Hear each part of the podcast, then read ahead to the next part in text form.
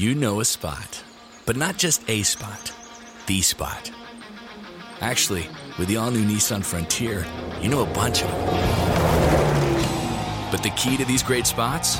Being able to reach them in the first place. Your spot is out there. Find your frontier in the all new 2022 Nissan Frontier. With standard 310 horsepower, advanced tech, and 281 pound foot of torque.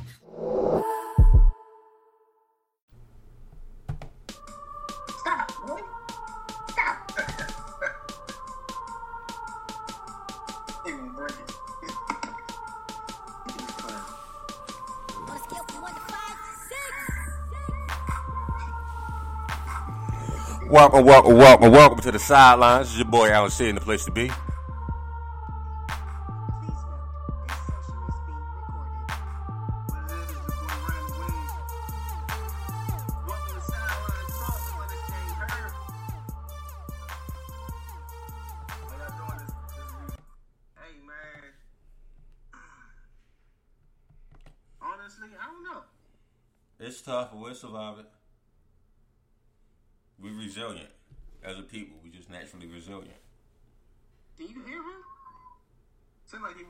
Went 10 steps back. Yeah, like, what? Keep back all the way from the mic. All right. Pause. I mean, that's not really pause moment. That's what you should do, but whatever. I'm paying Look around make sure, like. Yeah. Right. All but right. no, um, it's a tough week, man. Fed up. Fed up. Um. Pissed off. Frustrated. Yeah. Tired. You know what I mean? You can say exhausted. Exhausted. And then in the world of sports, um, I mean, I would say I'm excited, encouraged. Even even the fact that you know there's been all the protests going on, I'm encouraged because in what they say, the testing thing. Well, they said what what we heard. Um, COVID takes about two weeks or so into your body. Like two weeks later, it can affect you. So within two weeks, if there isn't uh, a monumental spike in confirmed cases, all right, let's get this thing back to normal. Yeah. You know, my, my NFL season ain't threatened. I don't think NFL season is threatened anyway, but I'm talking about me going to the games. That ain't threatened. Right. I know it sounds mad, but technically, I'm saying what every sports fan is thinking. But hold up. What's up? Yeah, we gonna make the stadium tonight. I'm So y'all gonna go to y'all gonna go to the stadiums early fall. Not knowing there could be another possible spike in corona. Hey, I walk out my door every day, not knowing in Baltimore City, not knowing if a stray going to hit me. You know. So I work in Baltimore City every day when I'm not quarantined. I get you. so I'm just saying, I'm just saying, I trust God. I'm good. I was 15 minutes away from I'm 15 minutes away from a bullet. Right. Dude got killed at Baltimore Arena. Russia soul. 15 minutes before I step out the building to go to lunch. So I definitely understand what you're saying. But nah, this this the season. I'm definitely ain't even gonna try to make a, a, a September game. All right, cool. I'll let you know how it goes. one game anyway. He was up to one one game anyway. He was like five five time games in the cold. He said, "Nah, I'm good." Nah, good. not the cold. I was talking about September, maybe early October. Nah, the funny I'm good. thing is, it'd be like 30 degrees in September, and I'm like, you know what? I wasn't going anyway. So, so Al, if you had a chance, a free ticket to go to the AFC Championship in Baltimore, but it's 20 degrees outside, would you go? Nope. Cause I got a free ticket to my brother's couch with the with the heat blasting with as much snacks as I want. Refilled on the drinks. I ain't got paid 30 50 dollars for a pack, a pack of nachos. Like I'm good. Oh man, Sorry, I- I'm in there. I don't care what the weather is. I'm in there. So, um, sideline talk. I know uh, we talk. We're gonna discuss this uh, protest and everything going on with um, the late George Floyd. God rest his soul. Our prayers out to his family and his loved ones. Um, also, we're going to discuss um, the NBA. It's reported that NBA should be coming back. They talking about uh, starting games up the end of July, and uh, we're going to discuss which format should they take. Should be 20 teams, 22 teams, the best 16, um, or what have you. I think it's rumored that some teams might have to play in if they choose to go the 16 route or whatever, or the 20 game route. 20, I'm sorry, 20 team route. Some teams might have to play in. So we'll discuss that as well. Um, also, college football, um, the SEC and the in the Pac Pac-12? They Yeah, I that get- they, I confuse the numbers. Go, say it again. I said I get lost in the numbers. I get lost in the numbers. Pac twelve, Pac ten, whatever. One of them. Yeah, I think it's Pac-12. Uh, they start starting to uh, return athletes to the field, so we're going to kick that around a little bit. Also, um, I had the pleasure of being on the line with Coach John Harbaugh, being a PSL owner myself. So, discuss a few notes that I took from that meeting regarding the Ravens. So we'll kick that around a little bit. Um, but I want to kick this kick this off with opening the floor to you guys and hearing your thoughts on the climate of the country right now, or should I say the globe right now um, with this the protests. Well, I, Now let's I'll, kick it off with you. Okay, I'll kick it off. First off, rest in peace, George Floyd. Um, black folk, be mindful of how much you put that into your psyche. How much death we just put in our hands every single day. It's mentally draining. You already quarantined. You could definitely have a mental breakdown, even the strongest. So be careful of that. I'm gonna approach it two different ways. The protest in Minnesota, where everybody's like, "Don't burn down your neighborhood. Don't do this. Don't do that." I have a different take on it. Normally, I'm the one with not burning down whatever your neighborhood, but that's the problem. We have a neighborhood. That's where you live at. We don't have a community. The fact that this police officer has 18 different citations and you still allow my tax dollar to pay his salary. Nah, we we burning that shit down. Pardon my language. We burning that down. I'm sorry. I don't care about your target when my brothers are targets. My brothers and sisters are targets for the police.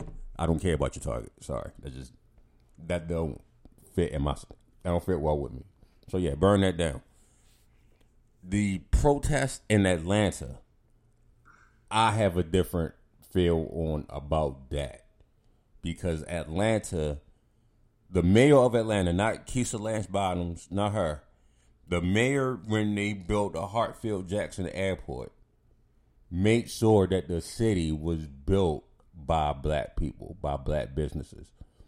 When you sign this contract, thirty percent of these businesses that you bring in here have to be for black owned businesses. Um, the actual runway was built by black people as far as they didn't have a runway company, but they looked at it and like, yo, this it's asphalt. We got black people that do asphalt, that do cement, that you know make driveways. Shit, make have them make the the runway, and they build a, they built black businesses that way. Atlanta is one of the cities that black people still today can migrate to and have your black business thrive. So to burn that down, you hustling backwards to me. Not only that, um, but from a historical standpoint, uh, that's the the home. Yeah. Georgia is the home of our one of our greatest leaders, Dr. King. Yeah, Just and off that strip alone should, should should that should be you know sacred. Like nah, man, we ain't doing this here. to me, That man literally, you know, his life was taken for fighting for us to have equality. So nah, we can't. I mean, you still have the historic Auburn Avenue where Dr. King. Not too many people know what what the Auburn Avenue is, but where Dr. King pretty much grew up. His house is a few blocks from there. Um, Ebenezer Church, where he, he and his father preached, is there, and it still has a lot of prevalent black owned businesses. Like, I understand you being mad for Arbery and Georgia, but take that shit further into Georgia. Don't don't do that here, where where we welcome. crazy, man. John, your thoughts? It's uh, this past week has been crazy. It's been difficult, not only because of video alone, but it hurts how normal it is. How you just you leave your house, the day you as a black man might see it on a regular, or you just come on TV or social media, and it's just another video, like a, almost like a highlight of an unarmed uh, person or black guy, especially uh, gets hurt, killed, mistreated. Um, wrongdoing off of the simplest task that uh, somebody who's not black will get an easy slap on the wrist to walk away. It's just to the point where um, something needs to change, and I believe it needs to be changed into not only the police department and there's the training, their background checks, and how they move in life, but also in the politics. There's certain things that need to change from the top on down. And um, it's, it's difficult to watch to move about your life as as, as we got older and how we were raised uh, to have kids of our own to tell them how to move around in life. Rest in peace to George Floyd. It's, it's tough to watch, and all I can do is, is uh, pray for the family, hope for hope for a peaceful pro- protest because just like Al said, uh, the the looting and everything else is hustling backwards times a hundred.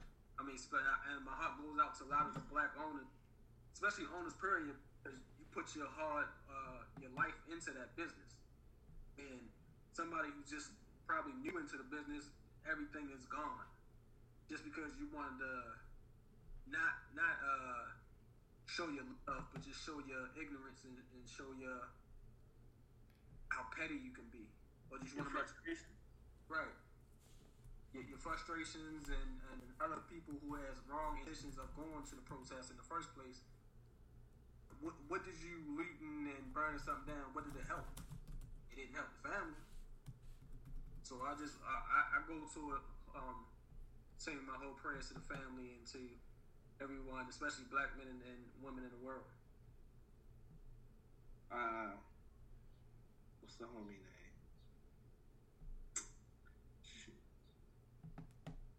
Trying to pull up the the tweet I seen from a uh, I can't. Ah, I be able to find it right now. Dang. But anyway, the tweet I wanted to uh, quote it word for word. I don't want to get it wrong but the the premise of it was he related the the looting to temper tantrums. You know, like kids have temper tantrums with no sense, no with like they act on impulse and not knowing that hold up something I can take care of athletes, you know, and you know, I, everyone has an opinion. I really don't follow it. You know, What's your opinion, your opinion. Who am I to say that how you feel is wrong or you shouldn't feel that way? Um, but on the whole thing, the fact that it keeps happening is like that's ridiculous. That's obvious. But just thinking about the video and for three guys to hold to kneel on this man, you got a guy on his legs, a guy on his back and a guy on his neck. And the man is face down with cuffs behind his back. Like he's hog tied basically behind his back. And you you still chose to feel like he's a threat where you have to kneel on him. All of that made it seem like it's something that's premeditated. It's something personal. The fact that you took the man out of his vehicle, like you made him and his friends in the vehicle exit the vehicle, you take him into the squad car where you putting them in, and then somehow you take them back out and then kneel on them. And not only that, you, you know, you got you got then you got the other guy, the, the Asian guy who seemed as though he was trying to be in control of the situation. He's basically being the lookout man, and it's, it kills me because everything in me is like for everyone who had a camera to record this. I'm thankful that they recorded this situation, but at the same time, that couldn't have been me. I'd have had to get maced. They'd have had to beat me. I, I, I even expressed it to my wife, like, yo, I, God forbid, if I'm ever in a situation where I'm witnessing this, I know me. I cannot sit still. I know, I know, like looking at people who, who sat there and didn't like physically get involved. They had to be thinking about their loved ones and how it would affect them. And I get it, I get it, I get it. But I couldn't sit there. I couldn't do it. I love my, I love my family. But it's like, nah, yo, I can't. I can't let it ride.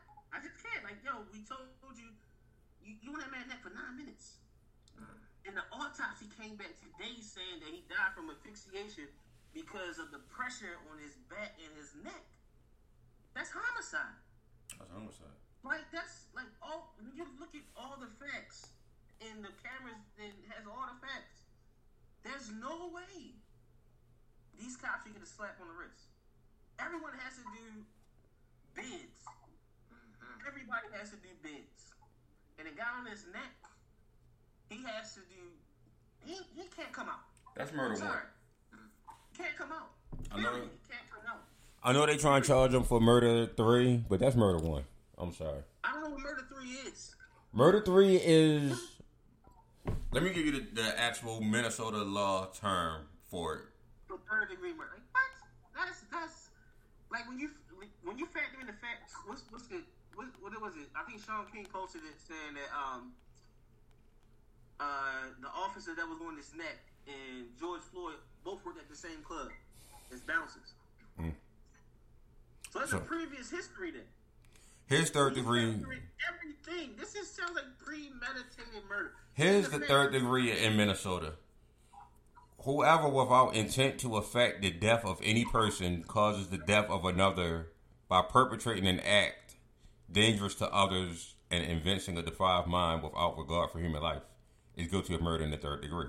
So it's basically killing someone without intentionally killing someone.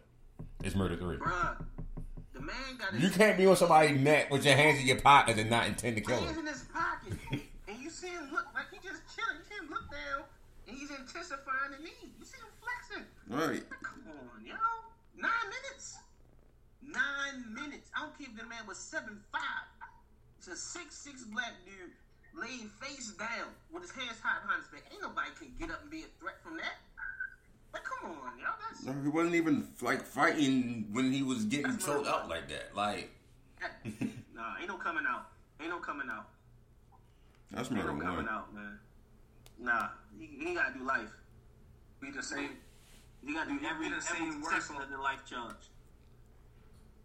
Yeah. Every second, he gotta do life. I'm sorry. And I think the other three officers should get conspiracy to murder. Yes. Everybody gotta do 25. The life. Easy.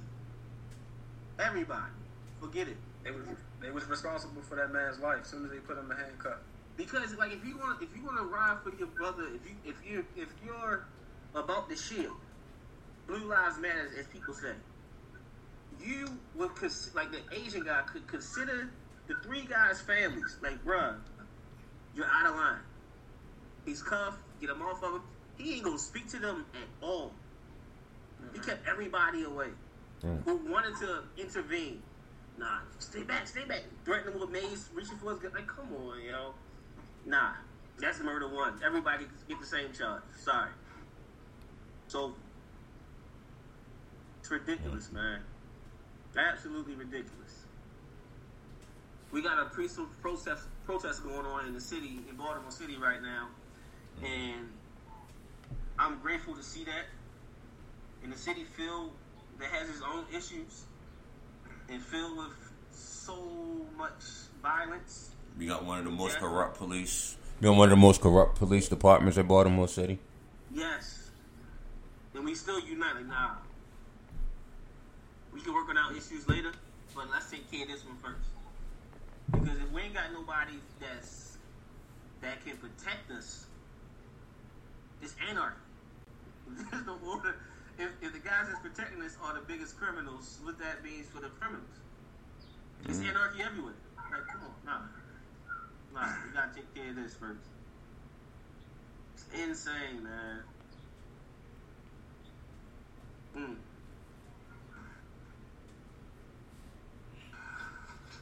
I just pray for his family. I know it's tough to find peace in this situation. You know, only God knows if they will ever find peace. But um, thankfully, the God I serve can give you peace that surpasses all understanding. Mm. So I pray that they, they experience that at some point when the time is right, when it's necessary for them, and um, we can move on. Let's get let's get to the let's get to the sports, man. Sideline talk. Y'all see it? Y'all see the shirt? Y'all see it? We about the sports life. Mm-hmm. Let's get to it, man. Needed to come back. I'm tired of watching Korean baseball. I don't even watch American baseball. Listen, I don't. I ain't watching nothing. I ain't watching no Korean baseball. I, only thing I watch is like they got an old rerun, like they been playing like old uh, fights.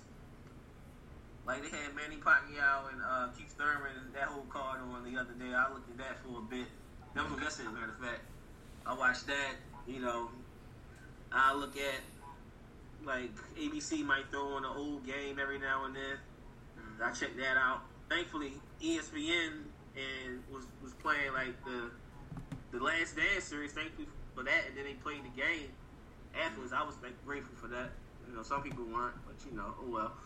I like how they did that. Did you see how they like had, they kind of made it like a movie the last game when they re, Yeah. when they replayed That's it. why, yeah, that's why I enjoyed it. That was dope. I, like I, I love I love to see the behind the scenes of the game, like the ins and outs. Like I like to hear the huddles, you know, seeing what play they drew up and like who's saying what. You know, that's important. Um, actually, I'm a, I got a question, but I'm gonna try to save it for Tay just in case he come on, because it's kind of directed towards the um, teams, like coaches that speaking out. Mhm. So I'll say that for Coach to see if he gets on in a little bit. If not, then we'll we'll kick that round for a bit. But let's talk um, NBA.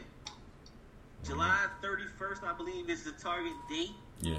for the NBA season to return. Um, what options you think they should go? Should they do a 16 team format, top 16 teams, 20 to 22 teams?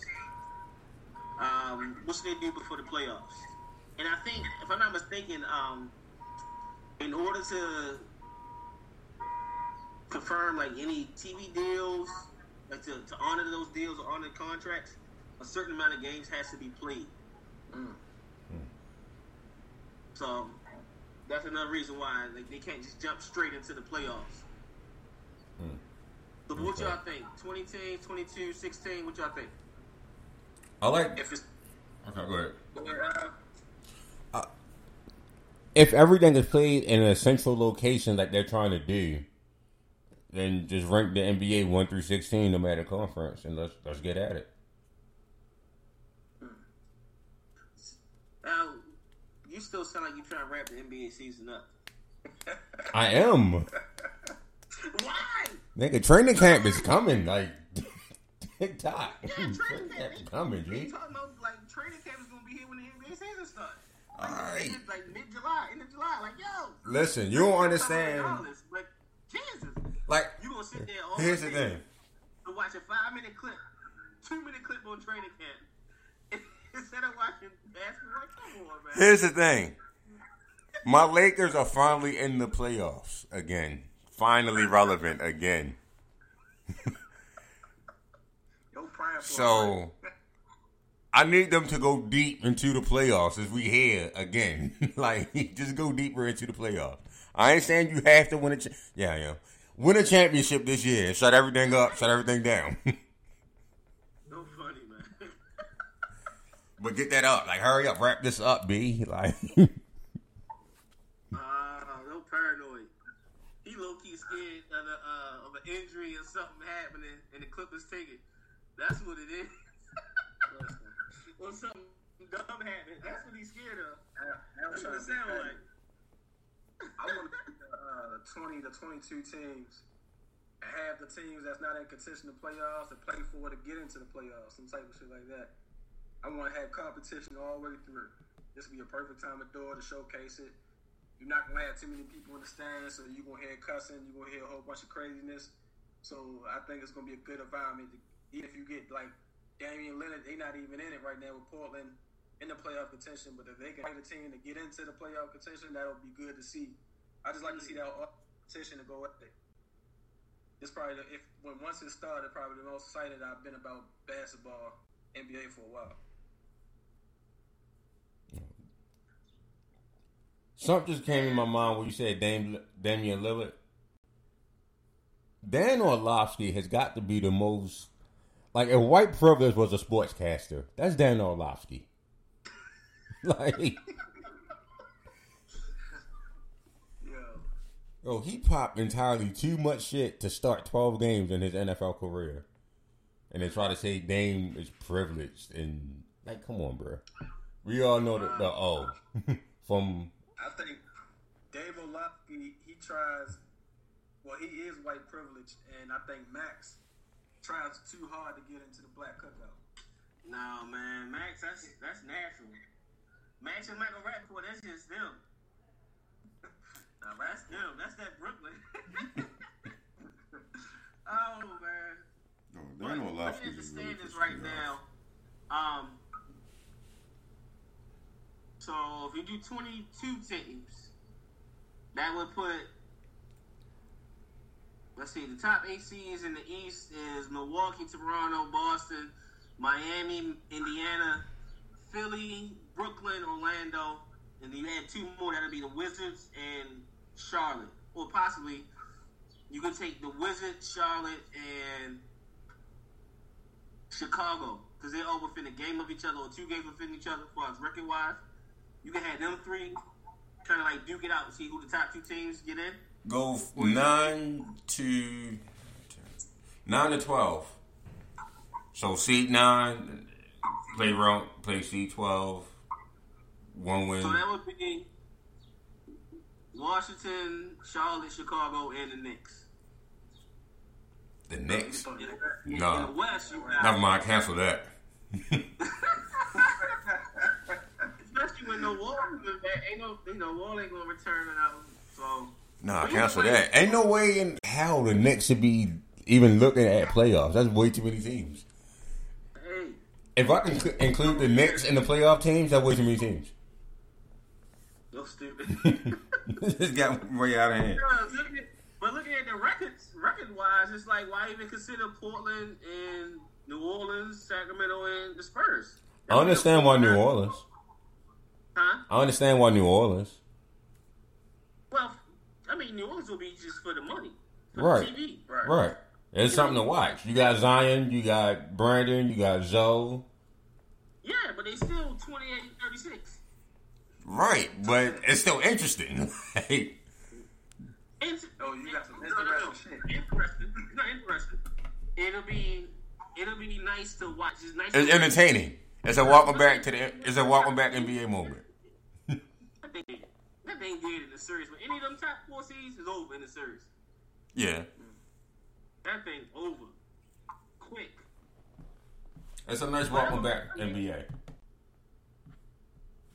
if they're gonna do a season like to finish, I don't know. I I, I like to see 20, 20 teams.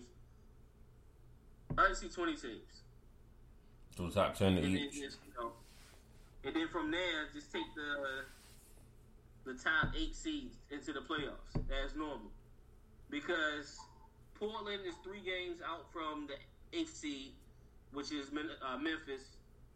New Orleans is four games, and in the West, I'm sorry, in the East, it's different. But the Wizards are six games away, and Charlotte is seven. So technically, them niggas ain't even gonna make it. they gonna catch Orlando. I'm sorry, they're not. I don't think they're gonna catch Orlando or Brooklyn. Hmm. But it'll be interesting to see. I like to see 20. That'll be my final. And Kyrie was out, right? Say it again. For Brooklyn, Kyrie was out, like when they last played, right?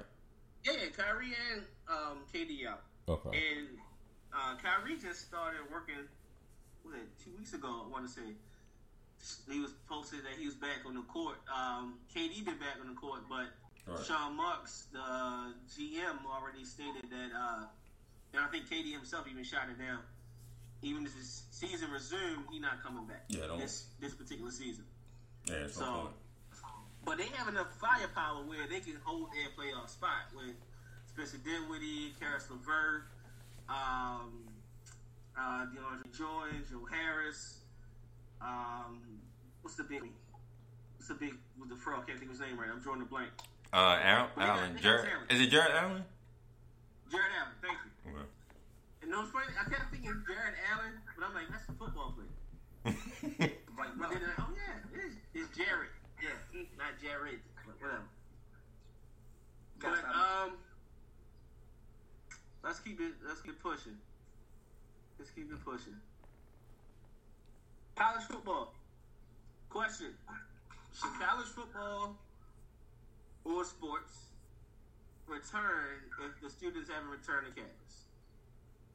And I like this question because, and I'll actually go first. Usually I go last, but if the SEC the Pac-12, the Big Ten, the, the Big 12, American Conference, ACC, if all of them decide, okay, we're playing, you can bring the, the players back, and school isn't back, you basically is showing your hand, and you better play these students.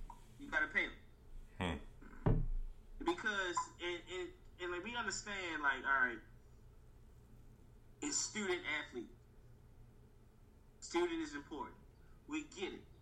But when these conferences are threatened to lose over three billion dollars combined if the season doesn't happen and they say nah they ain't about to lose that type of money so it's like all right open the schools back up pay these guys. If you open the schools back up, everybody come back, Will you pay the players. It's that simple. Hmm. It's that simple. And my thought, like my personal thought is, like I said at the top of the show, um, I'm sorry, it was actually before we went on air. If there isn't a spike in this country of COVID cases, because we're looking at protests in Atlanta, in California, I'm sorry, Georgia, California, Maryland, D.C., everywhere, and there's thousands of people outside. If there's no spike in these cases of confirmed cases, then we get back to normal. It's just that simple. Mm. It's that simple. They gotta get back to normal. That's the case. And, and hopefully they are they are more um, prepared. And it's not they may be more prepared if in case well in case the second wave comes. So. Um, I agree with everything you said, and I'm normally not one that's for playing athletes over teachers. That's always been my that's always been my stance because I'm a, I'm a son of a teacher. I'm a brother of a teacher, so I've always put teaching and the education aspect of it over you know the athlete part of it, the entertainment part of it. Um, But yeah, if they bringing students back, be, or they bringing athletes back because this school is going to lose this much money, or I, I forgot what I want to say it's Alabama. I'm just I'm just put it at Alabama. Their football program, if they sit out a year, they will have no more athletics. They pay for everything that's athletic in that whole school. and I think that's the same way with Duke basketball. Like if Duke basketball don't have a season, even even Like- like the economy in, in those places that who don't have a professional team. Right? Think how much money and how much revenue businesses get in Alabama every Saturday, Yeah, or even just during the season. You know what I mean? Like, local bars and yeah, towns and yeah. they losing a ton of money. I mean, they pretty much become a professional team. Um, I remember talking to Rudy Gay back in the day when um, UConn didn't have a team. It's like we are pretty much the professional athletes Yeah, for this for the state because that's that's what they watch. That's what they want to cheer on. exactly. So I mean, I don't think they should have a season, but it lose, it's losing too much money to not have a season if students aren't back. so you kind of 22. You're already behind the eight ball, and honestly, with these these student athletes, they're looking to the next level anyway. I mean, Trevor Lawrence. Let's say he doesn't play his senior or he doesn't play his junior year, he's still gonna be a top five pick in the NFL without it. But it's certain like just look how far Joe Burrow climbed in a year. Hmm. it's certain players that need that junior slash senior year to go from fifth round to setting up that family with generational wealth. That's how I look at it. Um, I remember reports of them asking the same question, and there was a lot of um, higher uppers in the university saying that if there wasn't nobody coming back to the campus, there is no college football. But with that being said, there's a lot of money involved. So I always looked at it, well, they want to find a way to get the kids back onto the field, courts, or whatever respectfully sports is involved by having, all right, we want to have a whole virtual um, Zoom classes, so everybody can still do work in some type of form or fashion. But we'll just exclude certain players to come to the universities here and there, or something like that. They'll find a way to ease sports back into in the college sports, I believe, even if the campus is not fully open at the time, or not all campuses open. Maybe like sixty percent of campuses are open uh, in the USA worldwide. But I believe they'll find a way to get college, especially college football, started back up and running. Okay. Uh, speaking to stay on the college football trend, um, we just got a notification a few minutes, well, about a half hour ago that uh, Justin Ross is going to miss this whole season. He had uh, neck and spine surgery. He definitely was a first round pick. So Yeah. now that's talent that's going to be on the shelf this whole season. Um, do y'all think he'll still go first round? We have to figure it out because I, I didn't Yeah, read yeah. the whole report, but it said it was kind of career threatening. Yeah, I'm about to say you gotta see how it comes through. Ooh. I seen the headline saying it was career threatening. So I, let's hope that he he can he have a successful surgery when he start Wow. running again. Yeah. Uh, I still believe the tap the, the tape that he has on his talent is still screams first second round, even if he come back and have a good pro day. Yo, to be honest, like just off ability and talent, just watching him play, he might be the best Clemson receiver in recent years. That's heavy Like praise. I know, I know, Hop was amazing at Clemson. I'm sorry, Hop was Hop was really good at Clemson. Sammy Watkins was Amazing. amazing at Clemson. Right. Let's be honest, like Sammy was amazing. But Yeah. Justin, like even even uh, young Tee Higgins was was really good. But Ross, man, he just it's just something different about Ross, man. Like he has it all. That kid is super talented. Yeah. I mean, anything that deal with your neck and your the best for him. anything that deal with your neck and your spine is career ending, even if you just have like a normal career because it threatens your mobility. You, I know I have certain things with, with back spasms, like dealing with um scoliosis, where my back was just tighten up. You just can't move without with that. Like it's just, it limits your mobility. So hopefully the surgery goes well and everything gets fixed and he can get back to being hundred percent. Then yeah, he's still a first round talent. But he hopefully he, he can Was get it a checkup or was it uh, something that he did training or was it? I have no idea. I gotta look at the story. No. I gotta look at the story. I remember it coming through. I just I was working at the time though.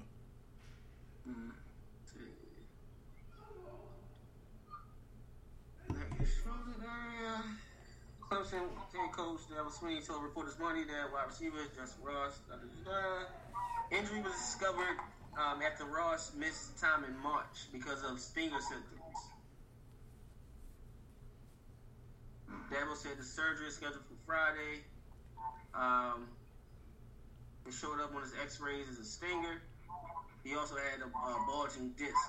Mm. So all of that got to get taken care of.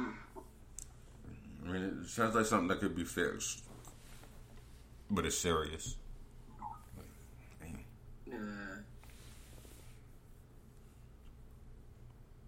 Most definitely. I haven't even done my preliminary. That's crazy. I ain't do none of my preliminary scouting and nothing yet. I normally like to watch who I'm gonna be looking for this season. I haven't done none of that yet. I understand. Hmm. You just trying to get rid of the basketball season so you can see the Lakers get a championship. I mean, they can go ahead and get a championship and do like my, my Lakers and Yankees did in 2009. Both my teams did the championship. And Lakers and Ravens this year. Be good on the other one for sure. I'm just saying, if Lakers and Ravens happen to get a championship this year, that's that's a win for me. Nah, we good. We good with that. Because, nah. At least, at least be consistent. Be consistent with the with the purple. Like the Lakers win, and then the Ravens win. Well, I said, I said if the Lakers and Ravens win this year, that's that's a win for me.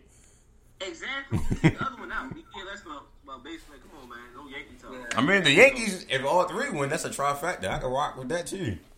Nah, we good. We good on They that. took one. favor in the playoffs, so they, they, I mean, it is what it is. Yeah, we good on that Yankee talk. Uh, speaking of, Where is Angelos in all of this? Huh? So with all this protest going on, where is Angelos? So cheap ass. That's the only thing, yo. I swear, I'm.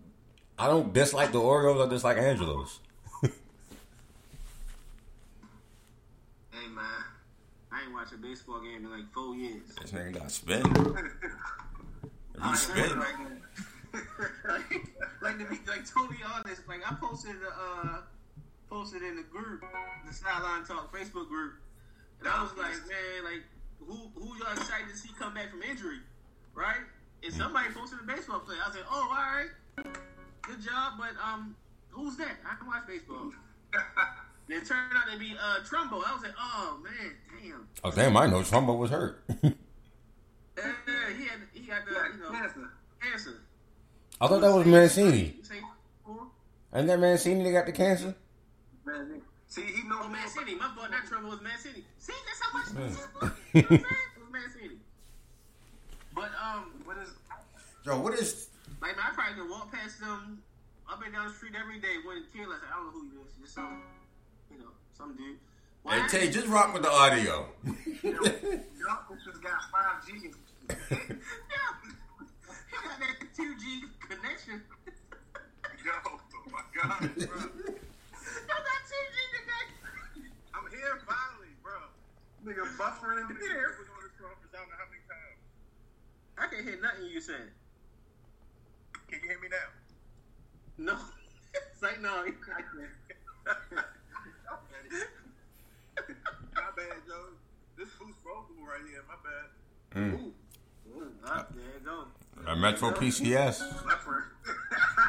He said, "Book rope, we got cut." Yep.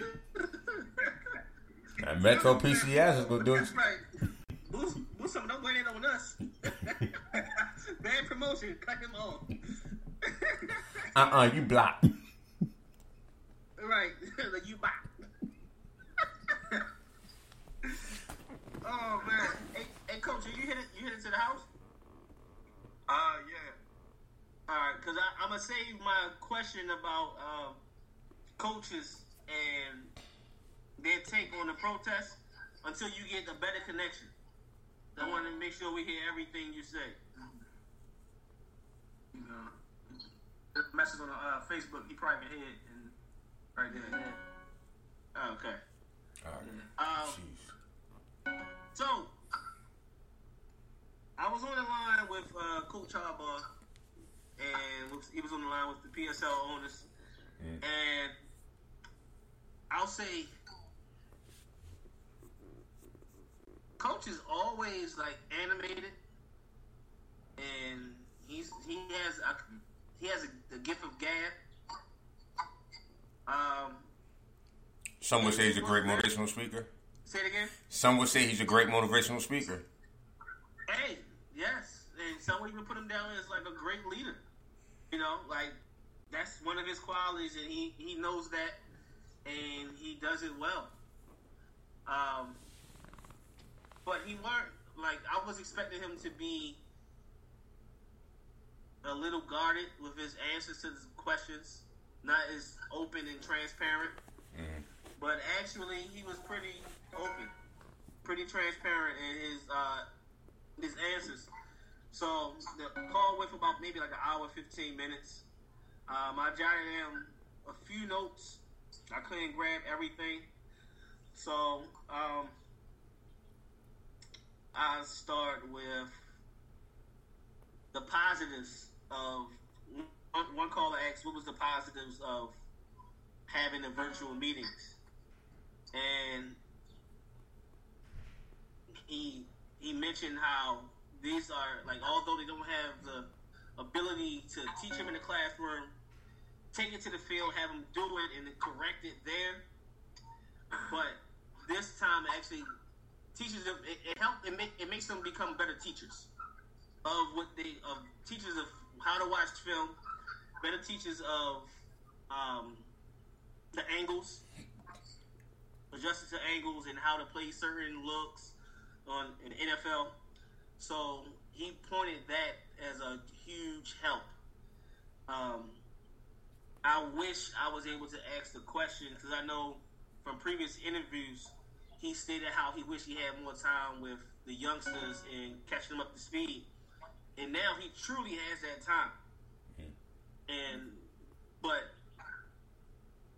that was like the biggest takeaway from that particular question was you it makes you to become a better teacher of the position and how to play.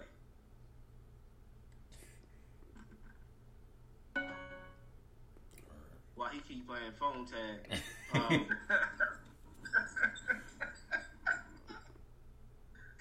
You can't just join the audio, Tay. right, he might as well just go to audio now. Forget that. Just call in. You probably speaking. Try to get to the house.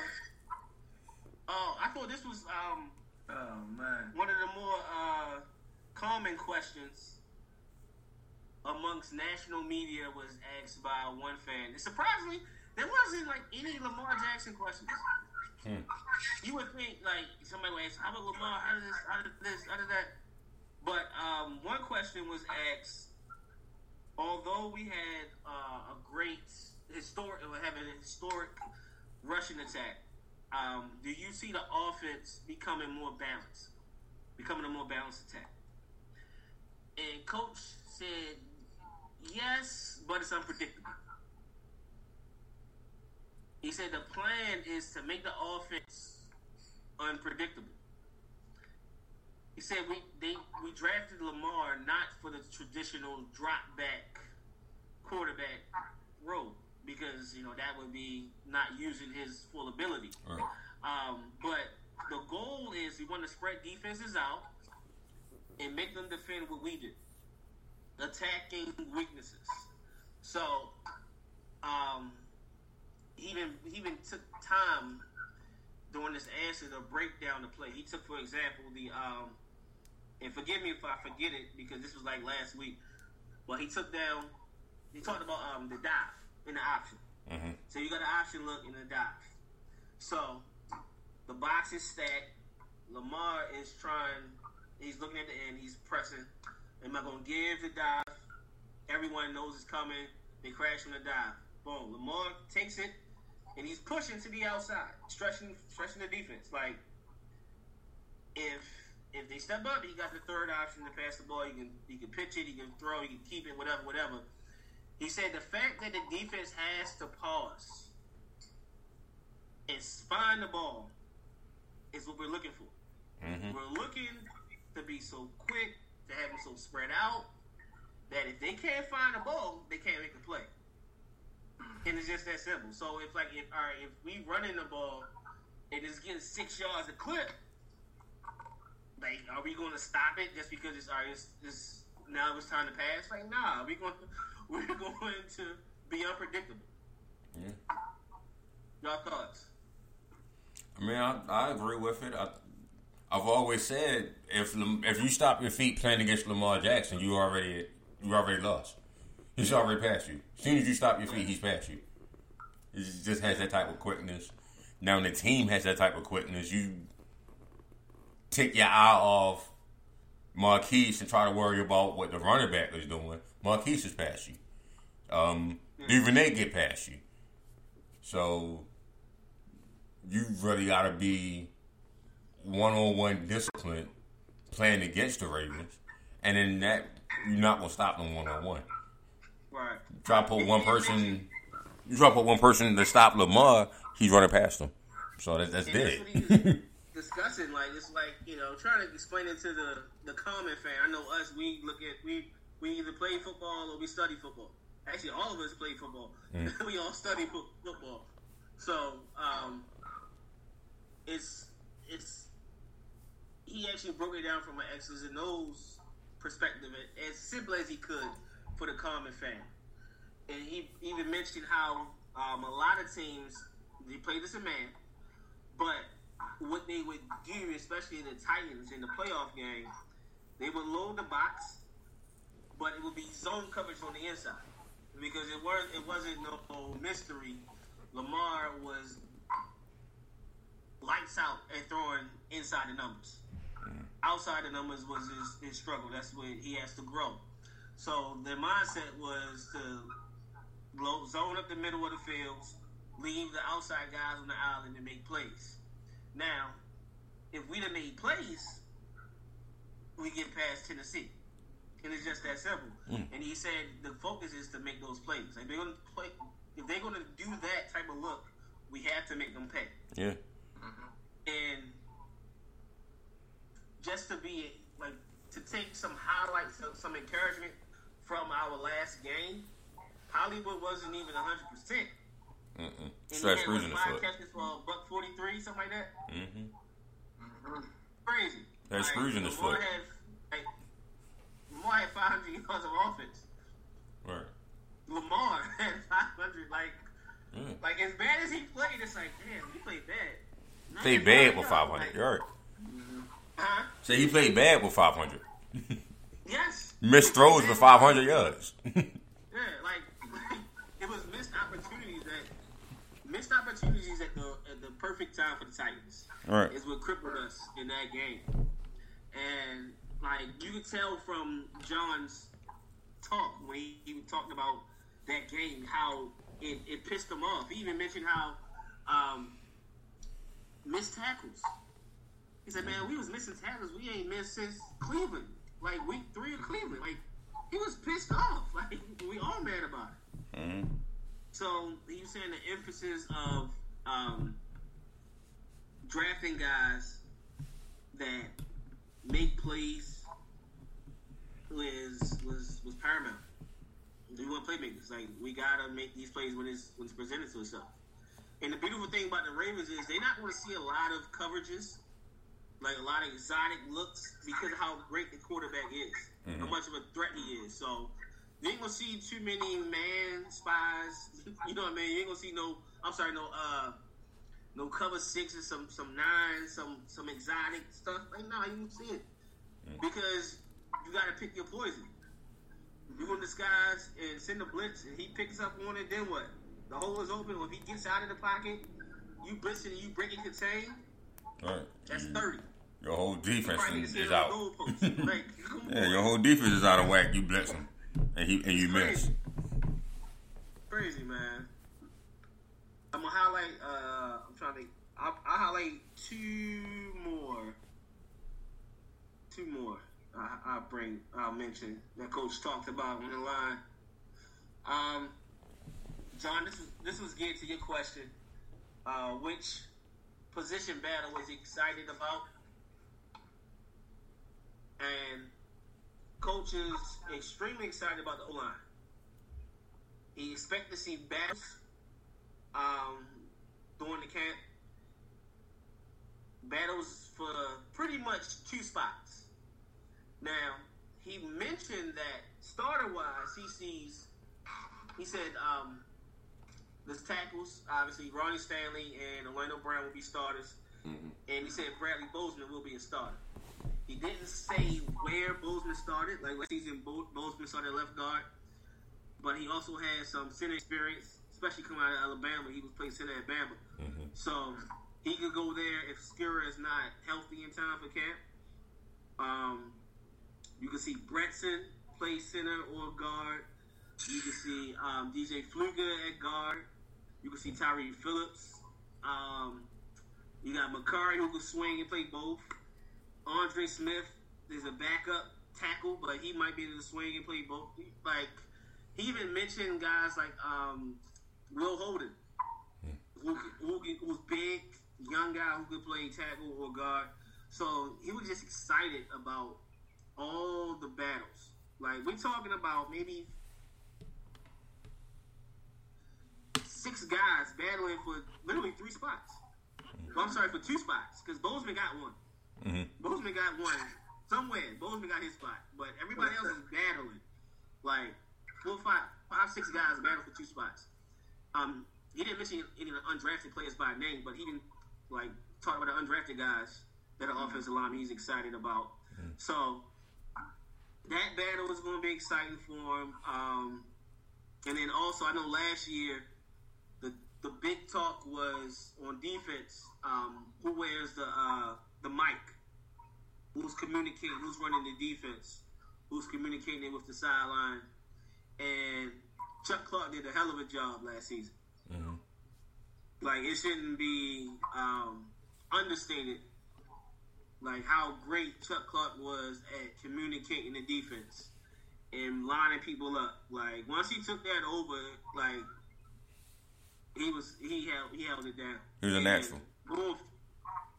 Going forward, coach doesn't see him losing it, but he also said that um, he would like to see uh, uh, the Mike linebackers have it because they're in the middle of the defense. So he's teaching, you know, Pat, Malik, LJ. He even mentioned LJ could do it. Um, those guys who play Mike linebacker, he mentioned them. They they they're learning to do that as well. But he said the key to it is um, communication, being able to communicate to everyone quickly, and then more more importantly is knowing the defense inside and out, and not only that, but knowing the offense inside and out. He said Chuck Clark is one of the best as far as his study habits and just his his football intelligence. It's like it's like we got a young Ed Reed from a from a um, study perspective, not just playmaking. We all know, like that's the Yeah. goal. Right. Yeah. We ain't talking As about as playmaking. his Right. study habits, Chuck Clark is is on that level of being an amazing guy in uh in the playbook. So he don't see him losing it, but we'll see if the uh the rookies I'm sorry, the mics are ready and they can take over. Mike linebackers are ready and they can take over. If they all on one accord, it shouldn't matter who has it. Like you said, it's communication from Yeah. the, the front. As long as everybody do do their job, it shouldn't matter. But I can Yeah. understand you said that uh, you want the line, linebacker, especially um, the diversity. If Chuck, if Chuck has to get off um, the field, but you still have that person who can pass coverage and tackle um, Yeah. running back, and it's not going to affect your defense at all. Right. And um, the offensive line is is uh, to to have Bozeman saying you're going to start, and to have your your booking tackles, and you see who's going to fight for for the, the center position and the other guard position, and uh, DJ coming in saying that's my position. I'm replace on Yanda. It's like I can't wait for that. I can't wait to see what's going to happen. Who takes it? I mean, he brings that nasty edge, just that that whole like I'm ready to kill, I'm ready to start moving. It just excites you for your your rushing attack that you're gonna see going forward, especially for Lamar Jackson, the play action that's gonna have, the Andrews is out of the, the um, communication and, and chemistry that they have. And um, pointing out to one-on-one coverages, get better on the outside. You see with the type of routes that Hollywood is running, and you already know what's going to be on the outside. So it's hard to, to match up with his speed and shiftiness. Uh, how you can't really press him on the line. So the opportunity is going to be there to be balanced, to have a nasty running attack. And oh, you playing man? All right, there you go, touchdown or first down. Just keep the ball rolling. Yeah. Balance is there. It's just you opening up your playbook to see and and your quarterback is, is understanding the, the coverage that he gets and it just does dissect the defense as he get older. Yeah. I've seen it's a good problem to have. It seems like we have a offensive line battle every year. And like I said, it's a good problem to have. Like one spot, yeah. It's a good problem to have because the guy who did get it is ready to fill in. God forbid we need him to for an extended period of time. And we seen it with uh, Patrick Mekari last year when Skura went down in the uh, early in the Rams blowout. Mhm. Mekari stepped in and ain't missed a beat. Right. Going for the whole season. Like Mekari played well. Yeah. And, and what's exciting is, for the most part, everybody on the offensive line is young. DJ Fluker is the oldest guy in the room. Yeah, he was like And I think Fluker is about to turn 30. Well, like a few uh, years or so from 30, somewhere around there. And he's the oldest guy, or maybe Andre Smith. I think Andre Smith might be the oldest guy in the room. One of the 2 between them two.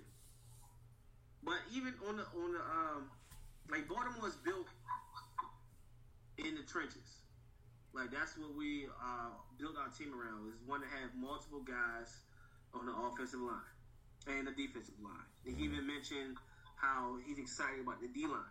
I think someone asked, um, "Do they expect Judon to lead the team in sacks again?" He was like, "Sure, yeah, I expect that." But at the same time, you add Calais Campbell, you add Derek Wolfe. Um, he said, "Don't sleep on Tyus Bowser, who who had what five last year. He gets better. Um, Jaylon Ferguson is would be should be. He expects Ferguson to take a big step. Um, then you factor in. Um, I think I missed somebody. Oh, then you got the rookies, Madubuike and um, Washington. Like he's excited to see that battle as well, and what becomes of it. Like we might not have the flashy edge guys um, per se, like the household name. Everybody wants wanting Yannick and Clowney, but Ferguson and Judon is no slouches at all. And with that versatility in the in the down lineman, with Calais being able to play multiple techniques, as well as Derek Wolfe, and they're big and athletic, that's going to open up so much for the um, edge rushes. This is going to be fun to watch. I just see so many different ways that we can attack offensively and defensively. That's just that's exciting. Right. So I just And feel then, like they um, they building a full was team. talk- Roland was big on um, during the draft season about not taking a middle linebacker hmm because, especially well in the first round, he said because you you don't want to take a guy in the first round. They, they're going to be on the field for three downs because you're going to wind up playing Chuck Clark at a Mike position or whatever, whatever. We're normally in nickel, that whole spill. hmm So, and then we turn around and take two middle linebackers. but the whole point of our defense is to be so multiple that offenses don't know what we're doing or who's doing what. They just know they're doing something or they're coming. He's, he, John mentioned like our secondary being so loaded. Like we have, we have four quality, like starter quality corners. Mm-hmm. And Tavon, Jimmy, Marcus, and Marlon Humphrey, and then you got young guys with double uh, Anthony Averett and Iman Marshall. And then in the secondary, you got Geno Stone that you picked up in the draft late. That was a steal. Chuck, um, Chuck Clark, Earl Thomas, and DeShon Elliott. He even mentioned like, yo, you can see four corners back there in the secondary. You might see a safety. at- You might see two safeties at linebacker. You might see DNs playing linebacker. Like the plan is to be so multiple. They don't know what they're doing. Like, teams don't know, don't know what we what we're doing, where we're coming from. Mm-hmm. So it's exciting. That- I mean, it's that works. extremely exciting to see a team that went 14 and two add so much firepower on both ends. All right.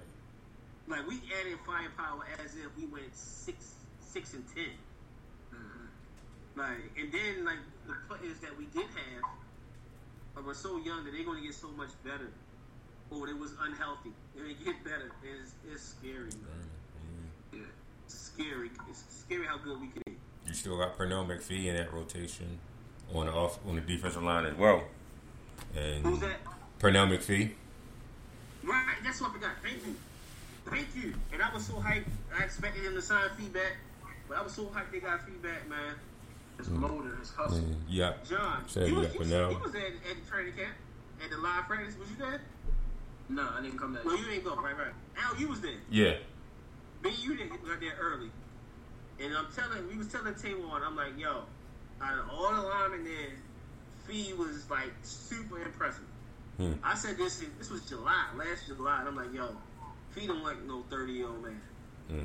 Like his physique in July, his physique, his motor, ain't no way he's 30 years old. Like he play like he's still young Fee, fresh out. And then he started the season and was going crazy. And then the season and the injury hurt him. So it's like, and, and looking at Fee, he even mentioned how um, he would like to see like Jaylon Ferguson keep the starting spot. He said, "I'm not going to give it to him. Like I'm gonna push him, but like it would be dope if like he keep it, and then like whoever keeps me fresh come playoff time, so I can hunt and hunt and hunt. Like that rotation would be mean. So it just got mean. I, I can't wait to see it. You just got mean defensive line rotation right there. Like I said, you got Pernell McPhee. You still got uh, Jelly that can come in for a few plays.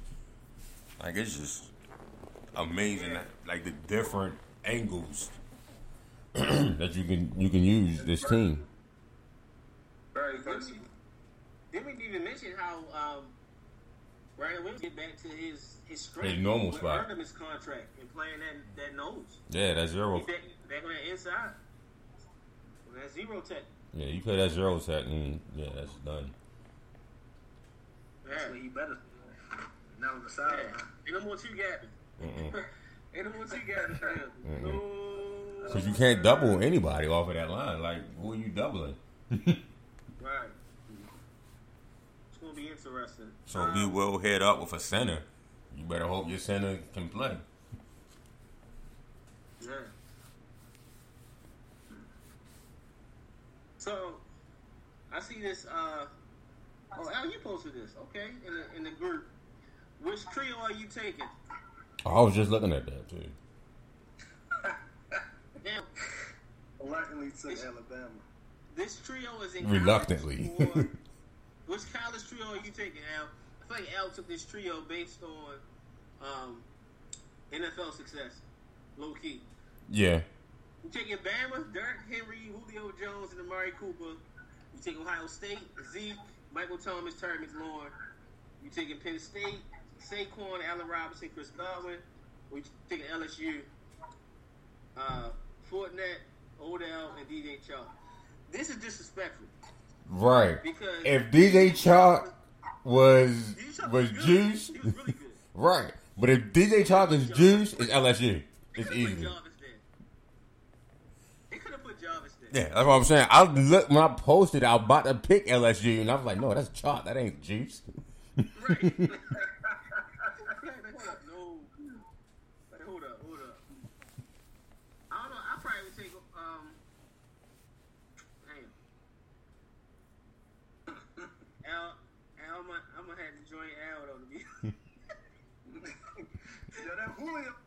like everything right there, yo. No, but it's it's two reasons why. Because Amari Cooper and Michael Thomas, well, that was like they the two we scouted. I think uh, Amari Cooper might have been like the first or second year we started scouting. And I was so high on Amari Cooper. I'm such a fan of Amari Cooper and Michael Thomas. It's like I'm super fans of them. But the Julio was different. I don't respect Derrick Henry. Like, whatever. That was going back to Alabama. I ain't really cared for him at Alabama. I thought he was just big. Like, you hit him in his mouth, he gonna fold at some point. So, it is what it is. Um, like he's talented. I ain't gonna get it twisted. He's talented for sure. But I'd be fine choosing Bama. Julio, Amari, Derrick Henry. Yeah. Sorry, Zeke. That was my man though. But I'll go with Bama. I gotta watch more T Mac. I just didn't watch any Redskins games for real. The only time I tried to watch a Redskins game was when they played the 49ers and they were playing in the monsoon. You watched that born ass game? I tried to watch it. Oh, I was like, they ain't, they ain't doing nothing. They just punting in this monsoon. They ain't doing nothing. Nobody getting no type of traction. Yeah, they're sliding. okay, let's turn to another game. Say good job, Rizzo. Good job. Nobody want to see that nonsense. With nobody getting any type of traction moving on that. So I gotta watch McLaurin this year. Where is Allen Robinson? Because I he feel I feel like he had a great Jacksonville start. No, Allen's he in Chicago. That might be it. Okay, that might be it. Put up another thousand yards. Who was the other receiver in Jacksonville? You think about Allen Hurns? Allen Hurns. He fell off the face of the earth. Yeah. Allen Robinson had what's that? Allen had uh, uh like fourteen hundred yards one year. Then he had the the eight hundred, and then he got hurt the next year, tore the ACL. Okay. But this past season with the the Bears, he had eleven hundred yards, seven touchdowns. Okay. Yeah.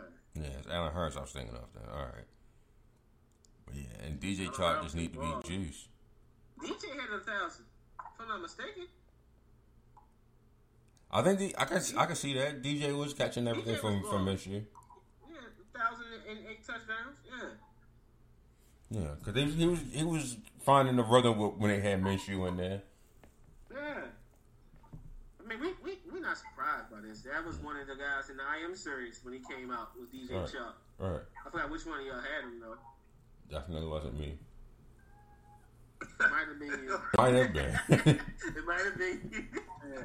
You was team on that year. You took everything LSU. From. right. Right. Everybody LSU, man. Yo, why everybody like why, why everybody wants to trade Matt Judon? What is what's, what am I missing? I don't get it. His name not flashy enough. That's why. Because if you say And you need name isn't wasn't flashy. Like if you say you you need pass rusher, why get rid of your best pass rusher? Like that that doesn't make logic to me. I don't think the Ravens going to do it, but I don't get why people consider it. No, I'm just saying that's like that don't make sense to me of why you would ask the Ravens to get rid of Matt Judon. Oh, we need pass rusher. Nigga, Matt Judon is your pass rusher. But he also drops back.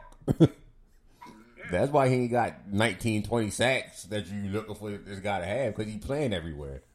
Exactly. He's he's becoming a complete player. Yeah. He wants to be a complete player. You can earn more money that way. I think people en- um, end up looking on the other side, the other teams, of what their pass rushers look like, and they want something different. That's what that's the normal thing about it. Why they always want to trade one of our pass rushers that's not doing uh, 15 plus sacks or something crazy at that at that moment. They for something phenomenal from one person. Instead of looking at the whole team aspect of things. I think Judon could if Judon's only role on this defense, let's just say this year, his only role on this defense is the rush the passer. I can see him getting more than twelve, probably in that fourteen range of sacks, if not more. That's not that's yeah, that's not far fetched at all. Like it's just I not mean, his role to say- do that. Even with it him being the role that he normally has, I think he gonna hit double digit sacks. Just based on the the the, the help on the off, on the defensive line Mm. and the work he's putting in. Like Right, like I said, if he's rushing and you know, can't double, work, too. He putting in work on this offseason. I mean, he got the the, the First tag. defensive line that we're gonna have is it's gonna leave the door open for a lot of people to get double digit sacks and a lot of hurries for a lot of turnovers for our linebackers and corners and safeties. So Yeah.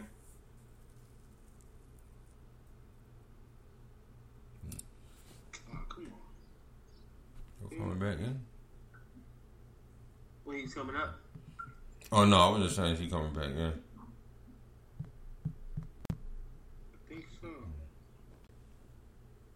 I don't know how far he was from the crib. Right.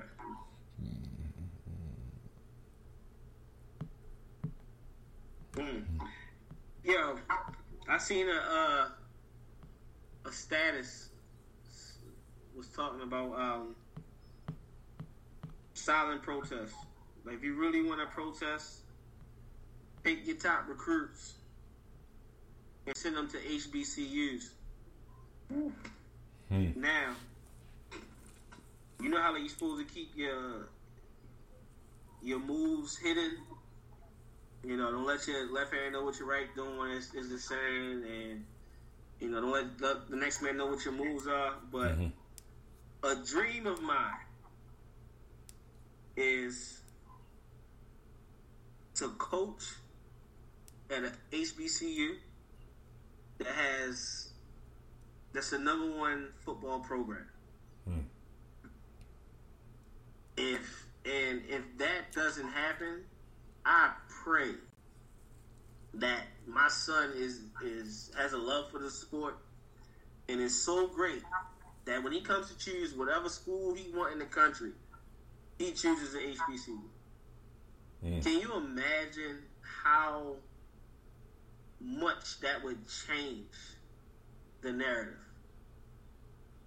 That would be incredible. Like if Definitely all of a sudden Howard is has a bunch of D one talent. And I think Howard has pro talent anyway.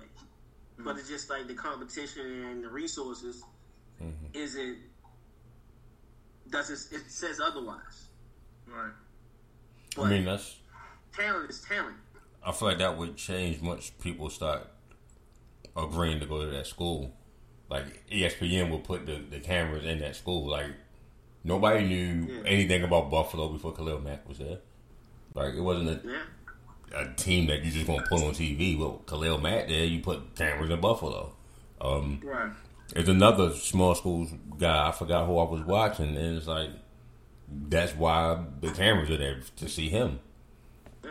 I mean, Um, it's a ton of NFL athletes now that came from HBCUs. Right. You know, they had a, a harder road than the first round picks and the D1 guys, but the talent shows. Like, I think Levine is still on the roster. Mm. HBCU. Like, he went to Tennessee State. He got, what, a 10 year, coming up on a 10 year career. Mm.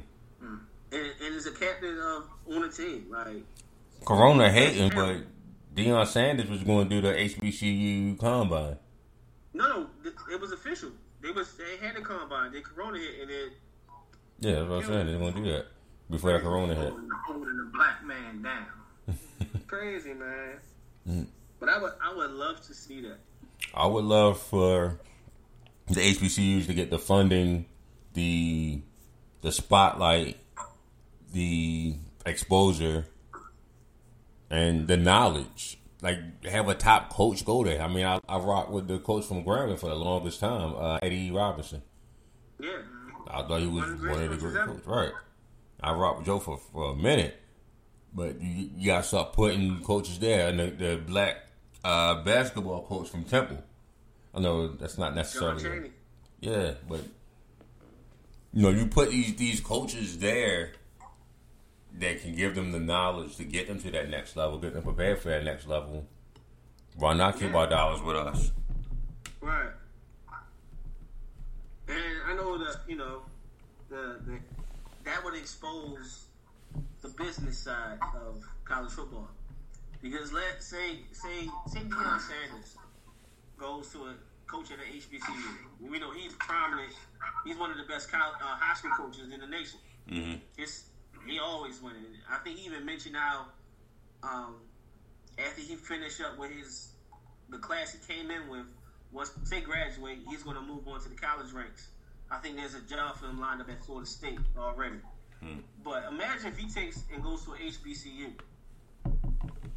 That's, That's from right the, all the talent that he that he had from his um his high school workouts at Prime Prep, all of them at I'm sorry from his uh, Prime Academy and his um his high school workouts. I forgot the name of his camp that he runs, but so many guys that's in the league now started was at Deion's camp.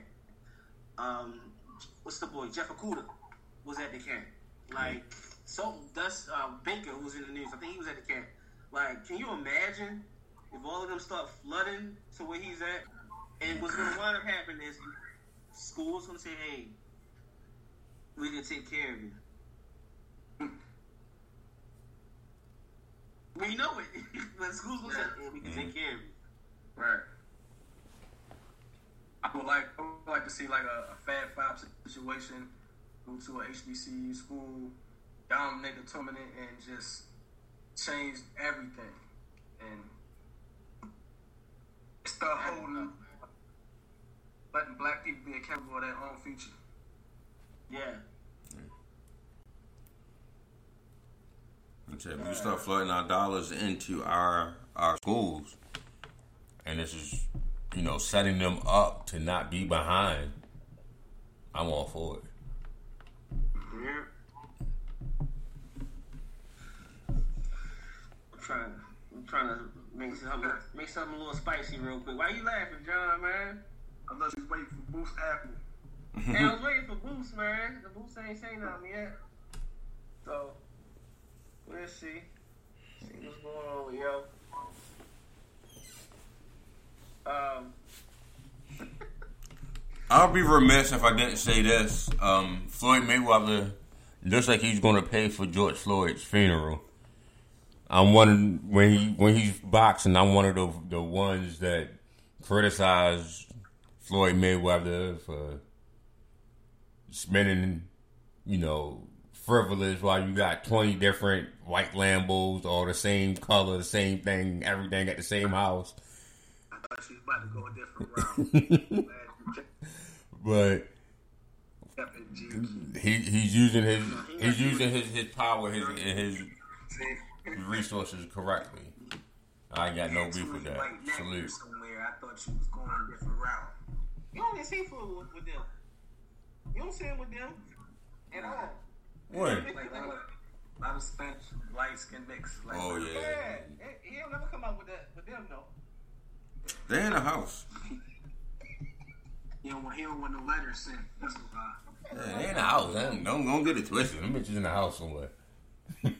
Nah, they got they got non-disclosures. That's what that is. That too. They was in the house or something. Non-disclosures out here. Yeah, but shout out to Floyd, man. That's huge. And give all funeral expenses. Hopefully, take care of that. That, that works. That's what's up. So, so what you so what you had in your mind? Because it's like it was going left. Who me? no, I wasn't going left. Oh. You know, I, I wanted to stir the pot a little bit. I was trying to of something to debate on real quick. But um, it's hard, man. Just doing this whole this whole week is kind of just threw me.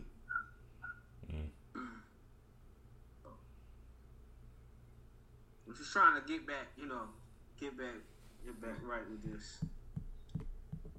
Like I said, mental health life is so ESPN, important. Like ESPN be fishing for stuff, yo. Yo, that half a generic ass post they release. Oh my gosh, hold on. Yo, they released a post that's so fucking generic. I'm like, this is why. Where's it at? E ESPN stands on the side of diversity, inclusion, and equity for all. We are one team. Like nigga, that don't go into. You can say that for gay rights. You can say that for someone got stopped. like this doesn't explain or go into any detail of anything. like, what was the purpose of that release? And we we supposed to try to figure out why Jemele Hill and Michael Smith and Cari Champion why they all just suddenly chose to move on and do better. All right. Crazy. Yeah, I like what Nike did with their posts. But don't do it. I, I like that. Hmm. That's pretty profound. I'm looking at this, like, I'm looking at dumb stuff, man. Stuff I can't believe. Which, somebody, I think it was a debate on Get Up or something. Which one would you start your team with? Lamar Jackson or Tua? What? What? Like, what are we doing? That's just a, a shot. That's a shot. That's all it is. Oh, Jesus. Trying Jesus. throw shot. Lamar Jackson or Tua? Like, like, come on, y'all. Listen, I, li- I like Tua. I'm a fan of Tua. I am. I get it. Without injuries, he probably would have been number one pick. I get it. But come on, bro. Don't, don't disrespect MVP like that. Right. like when they had the debate was realistic Lamar or Patrick Mahomes. All right, that's a little that's that's understandable. You know, Right. that's understand. That's that's respectful, but I don't get it. Another thing I just say that I'm I'm gonna hear your thoughts on this. Shawn Porter. We all know Shawn Porter as, but Al, I'll, let me let me uh, teach you. Shawn Porter, is, what do you fight at? 147, John? Welterweight? Junior welterweight, Yeah. somewhere around there? Shawn Porter is a feisty boxer. He's he's that pit bull. He's scrappy dude. Come at you, throwing everything. He one of them. He said he'd rather have Pacquiao's career over Mayweather's. Hmm. Your thoughts on that?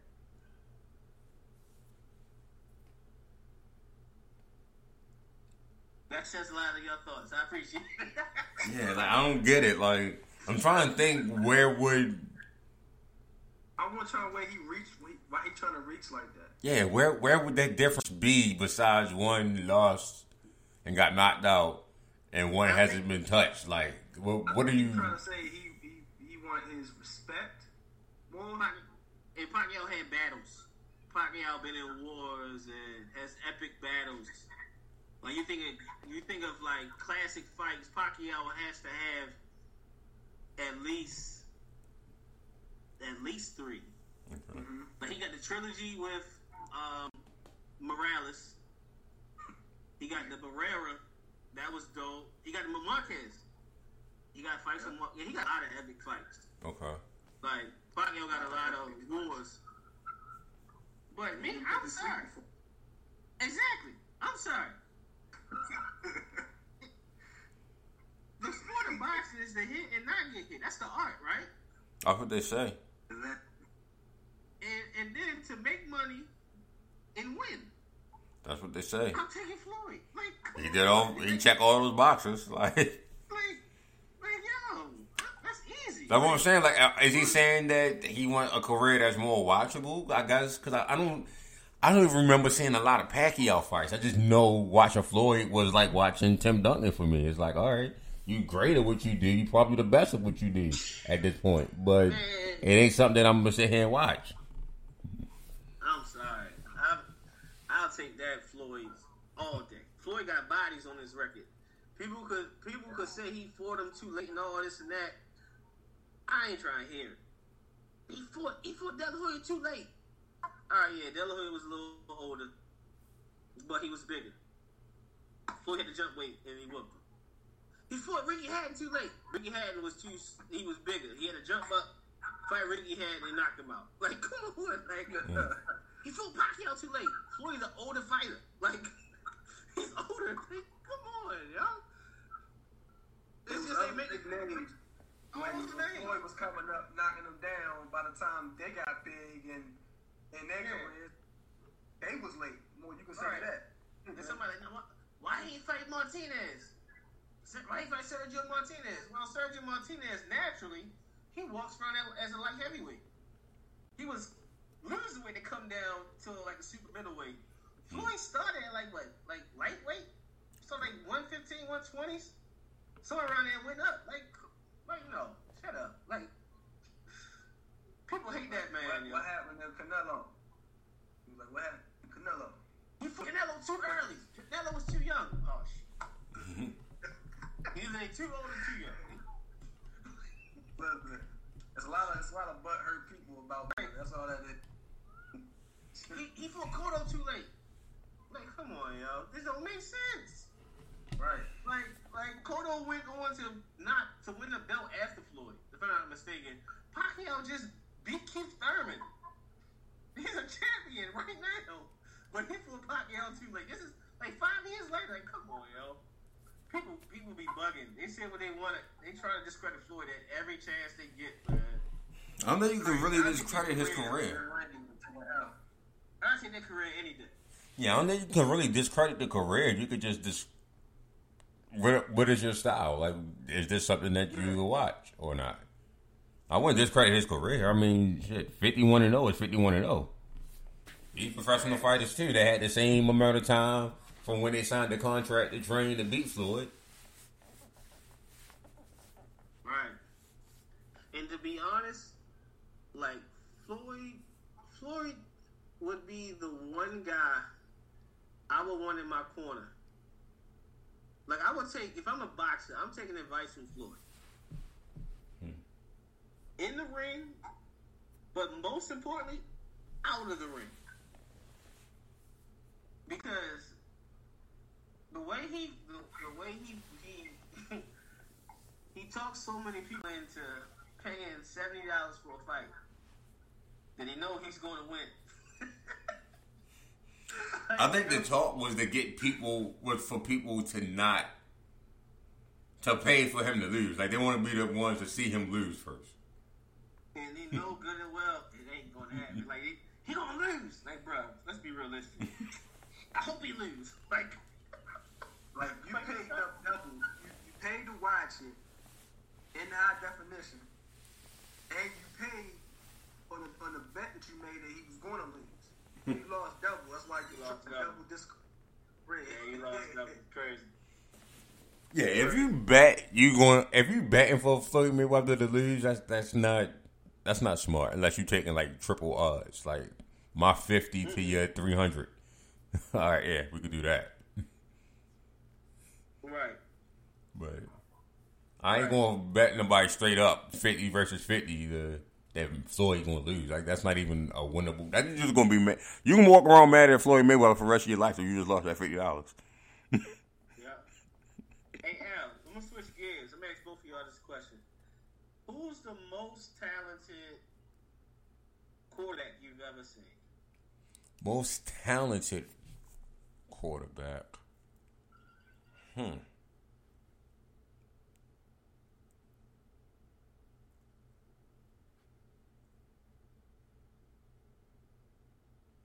I'm probably going to. Damn. Can my recency bias say Pat Mahomes? I don't think he's the best quarterback I've ever seen, but you said most talented. Probably has the most arm talent. Mm.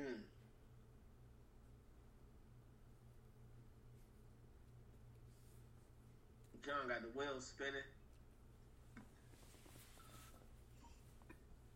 Because I'm, I'm trying to add all of it together. Like, I'm not going to just say arm talent.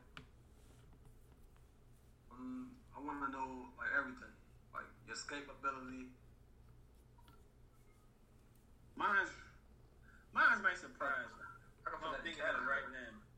Huh? Who you say? I said, I feel like I'm putting it in a category. Like, Oh, you scared me. I thought you said Kaepernick. I thought you said Kaepernick. I was scared to death. Like, like he, he high. He high. Cut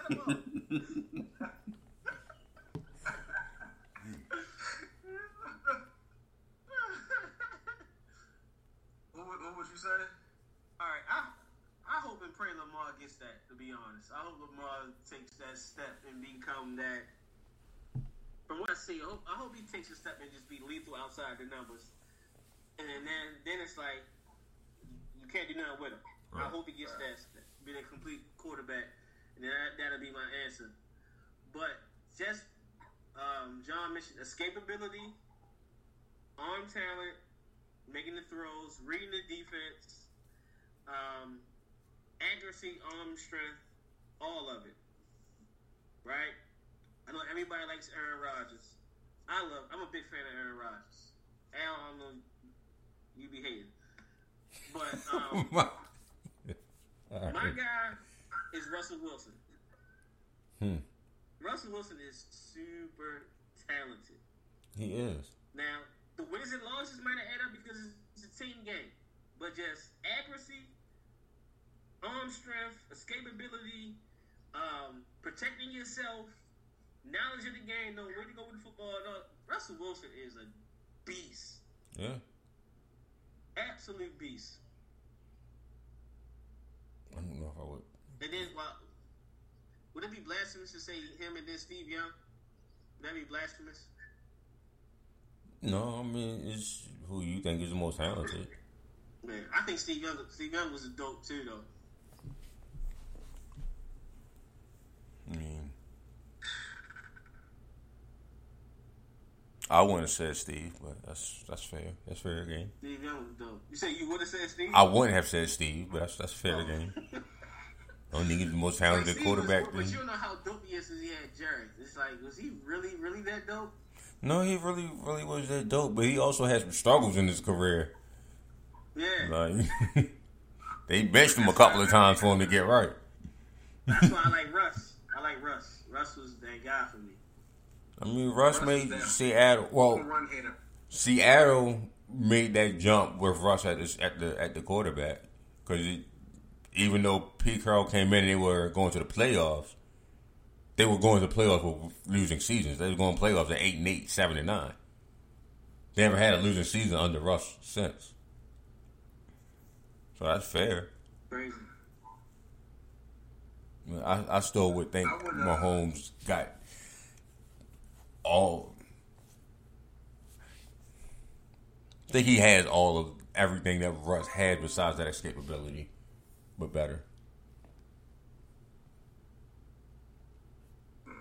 I would go with, I, I want to say Aaron Rodgers, but for me, watching this guy two times a year, I'll say Ben. Hmm. Early Ben ain't no pro- is a problem. He grown men put all that weight on him and he shoved him off in the corner like it's nothing and get out the pocket and throw an accurate pass and just get down the field when you need to to tear up the defense here and there. Take a beating. I done seen Aaron Rodgers take a, a slight hit and get landed on and he frail up and break. But then I see Ben Roethlisberger get absolutely punished, broken nose, and still get up and find a way and get down the field and throw a touchdown. I mean, I, I just more. I just seen him do more in the pocket, oh, other than just you know escape and hit. So that's part of his game as well. But I'm, I'm gonna go with uh, Ben. Ben just had the wrong uniform on for me, but I definitely agree with everything you said. I've always said if Ben later in life went to another quarter, went to another team, I could be a big Ben fan. Yeah. Yeah, Ben is up there too. But yeah, Ben's. Uh, I, I, my, I don't know if you heard me. I don't know if you heard me. Herb. I said I didn't see Aaron Rodgers take some like hits and he didn't got broken from it. And it's not like uh, Pittsburgh had the best offensive um, lineman in the game as well. And I didn't see them get broken noses and find a way to get up and get down the field. Still- I understand. This, this is yeah, this is my opinion. I, mean, I, I like I like Ben. I'm a I'm a I'm a Ben fan, but I used I used to hate.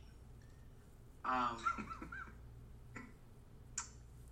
how well I can't hate it because he basically took what you gave him. Especially doing Rex Ryan, just want to send eight blitzing and Ben. No, oh the blitz is coming, throw a slant. Oh the blitz is coming, throw a slant. Up slant and go. I said hate this. Like Rex, stop it! I used to be so mad. Know? Oh my gosh, yo. I used to hate this. But then you look at Peyton Manning, you're like, all right, yeah, uh, blitz talented. Listen, like Peyton, my favorite ever. Slam. He ain't the most talented thing. He ain't the most talented thing, but he just he's the most cerebral. Like he, Yeah, I was my about to say everything is it's cerebral with him. Yeah, that that, that kid a beast. The cerebral assassin Peyton Manning. Man. Mm, mm, mm. Not a fan, but I could appreciate him. Who's the most talented NBA player? You say.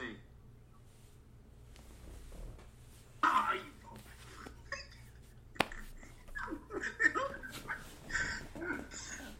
Mean, If if January didn't happen, would you still say that?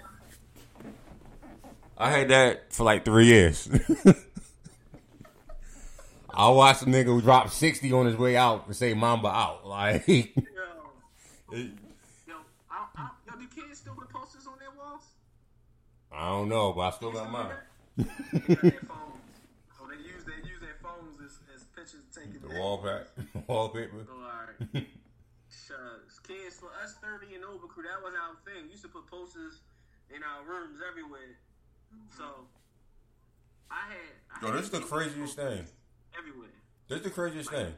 Malik has a Michael Jordan poster in his room till this day and never seen Michael Jordan play basketball. What you mean, live? Yeah, like he wasn't really alive to see Michael Jordan play basketball. He was born in '92, but he had a Michael Jordan poster in his wall. Wow. Man, I used to I used to subscribe to Slam. Get all the Slam magazines, take the posters out, and had like all around my room. But two walls, actually one wall, well yeah, basically two walls was dedicated to two players. The guy on Al's wall had like a giant poster, like bunch around it, and then Mike. I mean, you got for me to answer your question, you got Kobe Bean, you got Mike, you got KG, um, Charles Barkley, what he was doing at six four, um, Olajuwon. Like, I think these guys are like in that group of most talented, just because they just did everything on the court and did it different, like Yeah. six four, averaging what nine, ten rebounds by Yeah. Chuck. Like, come on.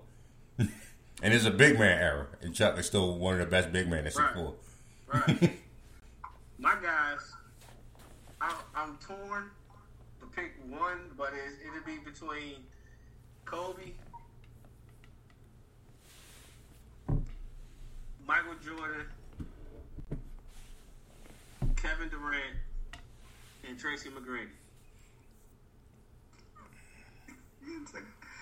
Because, like, I understand, like, a lot of people thought McGrady deserved to be in the Hall of Fame, right?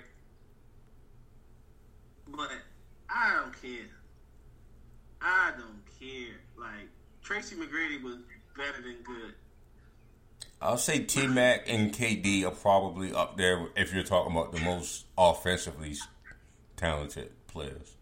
That's because you don't appreciate what they do defensively. Like, like they can play defense. Like Mac, Oh. Mac and KD is a walking bucket. Like that's thirty. They get out the bus healthy, nigga. That's thirty.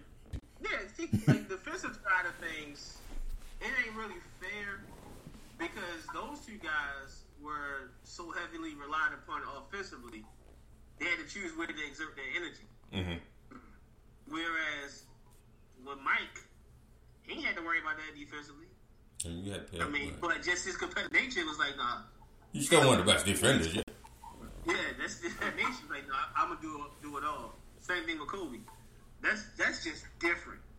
That's different, but it's just the see like McGrady. It's unreal, yo. Unreal. How Six eight walking bucket, bro. Then he had what thirteen and thirty five seconds. Say it again. Then he had like thirteen points in thirty five seconds or something crazy like that. Yeah, yeah, yeah. That was sick. that was like it's a walking bucket, bro. like damn. That was sick. Um, that's my honorable honorable mentions, KD and Tracy McGrady's already been said, and of course, we and uh, Kobe and Mike is always going to be up top. I'm gonna go to one of my favorite players that I always love watching is um AI. Hands down. So look, right? Oh, What was your answer? AI. Oh, okay. So look, right? I can say the same thing about AI as I said with T Mac and KD. They he'll walk in thirty, but I've been thinking, right? And this ain't no young person. I literally watched Allen Iverson's whole career. I literally seen used to get up Saturdays and watch him on TV at, when Georgetown played. Like I remember watching him and Ray Allen go at it live in the Big East. I remember watching him and Steph go at it.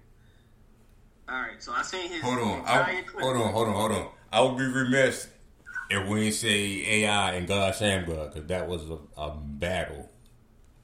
Uh, right, I see that one too. right. Georgetown and Providence was a battle, bro. Right. Right. So.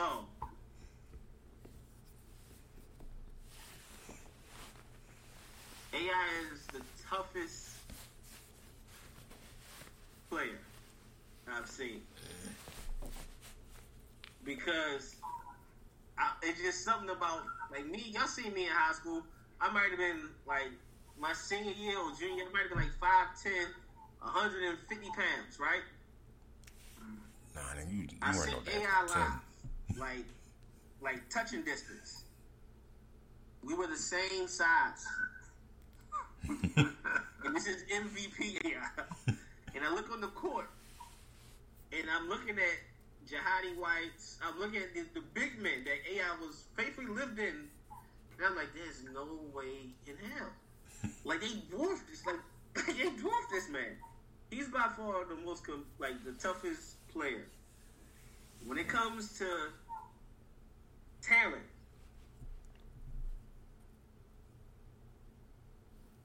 I don't want to say he's overrated, but Maybe I say this because everybody. I'll let everybody. I'll let everybody hate me, so I'll say this. it's a little overrated. AI has done more for hip hop culture than he has for NBA culture. To me, It's a little overrated. I'll say that. Oh It's a little man. overrated. I, I love him. I love him, but it's a little overrated. And So I'm thinking about you put AI in today's game. I still think he'll be AI because his speed, his, his first step on it was mean. His handle was was was solid. You still walking thirty though. You know why he was walking thirty? Because he would get fouled and go 19 of 19 from the line and go nine for 28 from the field. All right, so his efficiency wasn't that good, but damn. and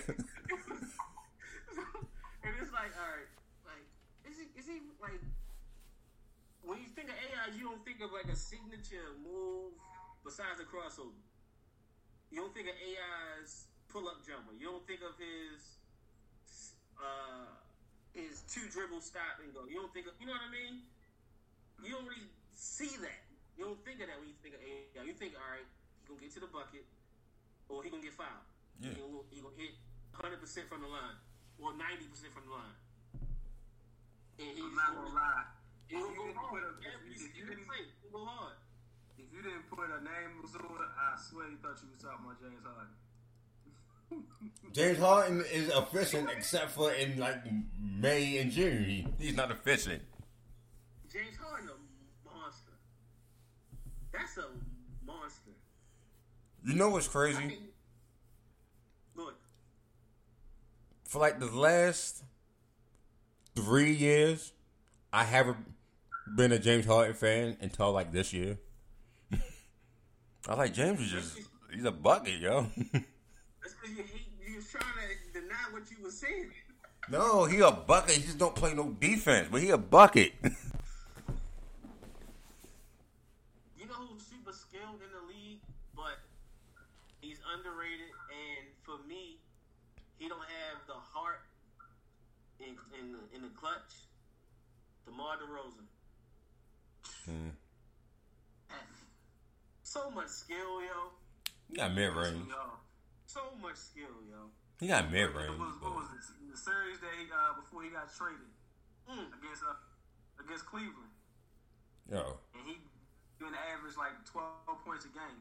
Like nigga, how you almost average thirty, and you get to this playoff game, and you can't even average close to twenty. And the bad thing is, he had like 15 in the first half. Mhm. And finished with 19. Like, that ain't switch nothing. Like, what you. Oh my god. Yeah.